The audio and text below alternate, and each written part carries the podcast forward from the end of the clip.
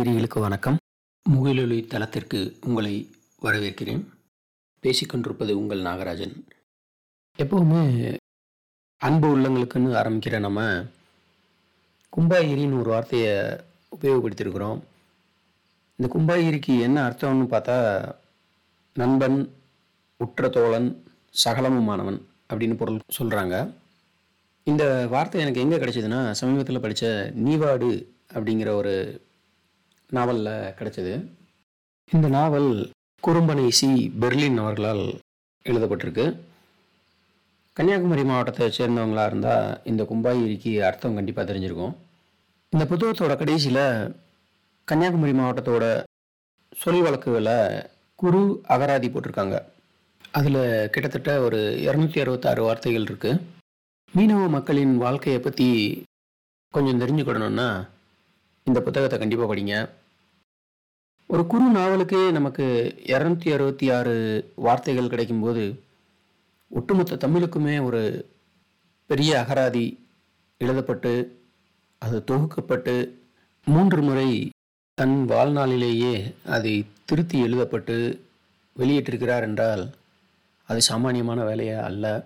திரு. கிரியா ராமகிருஷ்ணன் அவர்கள் கொரோனா தொற்றால் இந்த வாரம் தவறியிருக்கிறார். அன்னாருக்கு ஆழ்ந்த இரங்கல். இவர் முன்னோடி எழுத்தாளர்களான சுந்தர் ராமசாமி மௌனி போன்ற பலரது புத்தகங்களை வெளியிட்டிருக்கிறார். அன்னாரின் மறைவு தமிழுக்கு ஒரு பேரிழப்பு.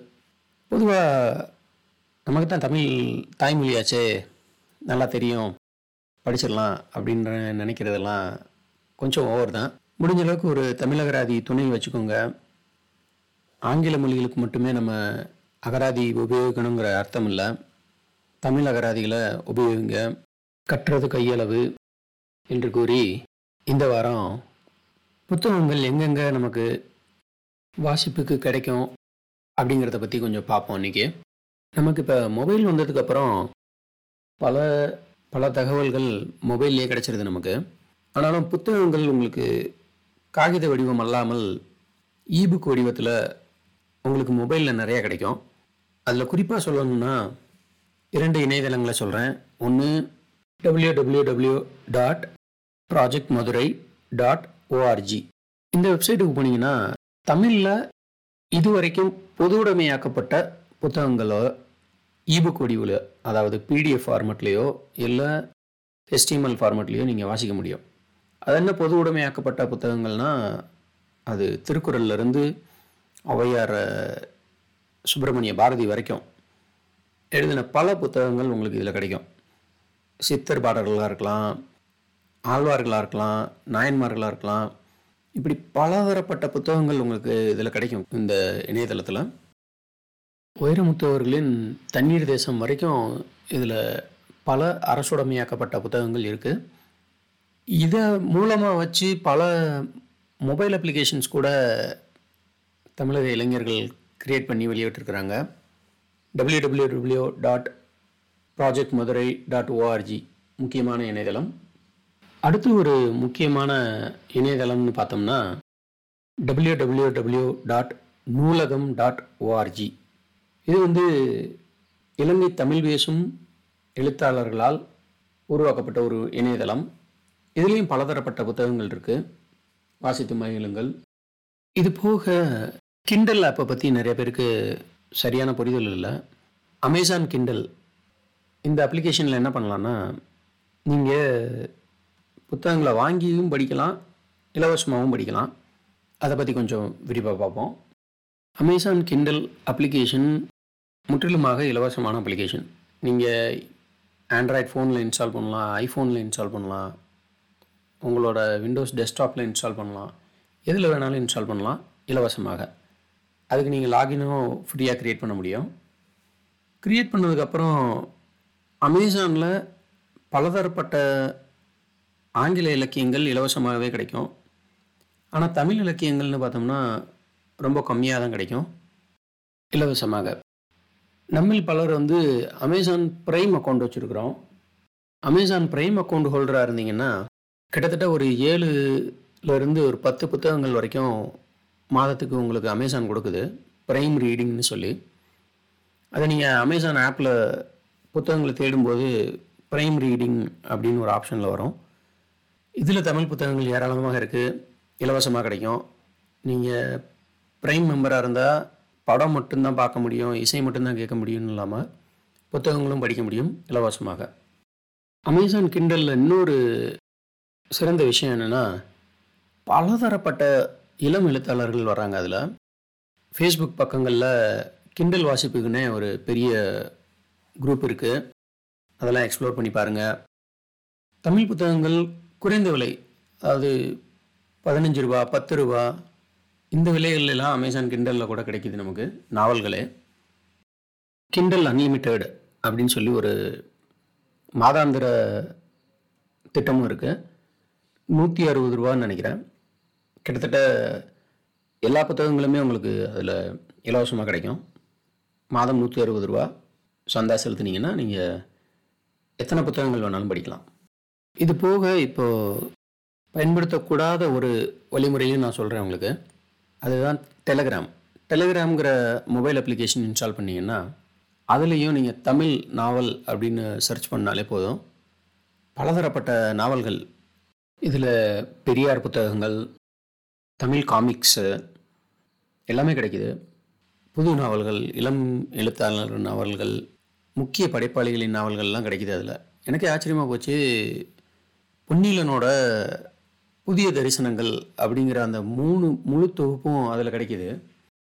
இது போக வேல்பாரி தொண்ணூத்தஞ்சு வயசுலேயும் விடாமல் எழுதணும்னு நினைக்கிற கி. ராஜநாராயணன் அவர்களின் புத்தகங்கள் மற்றும் பல ஆகச்சிறந்த படைப்புகள் எல்லாமே அதில் இலவசமாக கிடைக்கிது. அதை பார்த்தோன்னே கொஞ்சம் பதறி போனேன். இது திருட்டு விசிடி மாதிரி தான் நமக்கு.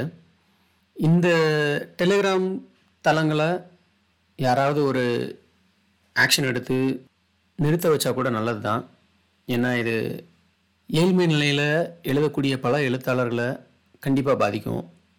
டெலிகிராமில் ஆனால் சில பல சேனல்கள் என்னோட சேனல் முதற்கொண்டு தாங்கள் படிக்கிற புத்தகங்களுக்கான ரிவ்யூலாம் எழுதுகிறாங்க அதெல்லாம் வரவேற்கத்தக்கது. அது பண்ணுங்கள் ஆனால் ஒருத்தரோட படைப்பை அப்படியே வெளியிடுறது சரியாக படலை. அது போக இந்த தளங்கள் எல்லாமே தடை செய்யப்பட்டால் மிகவும் நல்லது. இது வரைக்கும் பார்த்தது எல்லாமே டிஜிட்டல் வடிவம். அதாவது மொபைல் சார்ந்து அல்லது கணிப்பொறி சார்ந்து படிக்கக்கூடிய தளங்கள். இது போக நமக்கு புத்தக வடிவில் வேணும்னா நண்பர்கள் தாங்க. நண்பர்கள் மற்றும் இன்னொன்று சொல்லணும்னா பழைய புத்தக கடைகள். என் ஃப்ரெண்டு ஒருத்தர் இருக்கார். அவருக்கு வந்து ஊரோட மையம் எது அப்படின்னு கேட்டோம்னா உதாரணத்துக்கு சென்னையோட மையம் எது அப்படின்னு கேட்டோம்னா புகாரி ஹோட்டல் அப்படிம்பாரு. அதே மாதிரி மதுரைன்னு சொன்னோம்னா ஹோட்டல் ஆனந்தா அப்படிம்பாரு. சேலம்னு சொன்னோன்னா செல்வி மெஸ் அப்படிம்பார். ஸோ ஒவ்வொரு ஊருக்கும் அவருக்கு ஒரு ஹோட்டல். அதுதான் அவரோட ஹோட்டலுங்கிறது சாப்பாடுங்கிறது அவரோட பிரியம். அதனால் அப்படி இருக்கார்.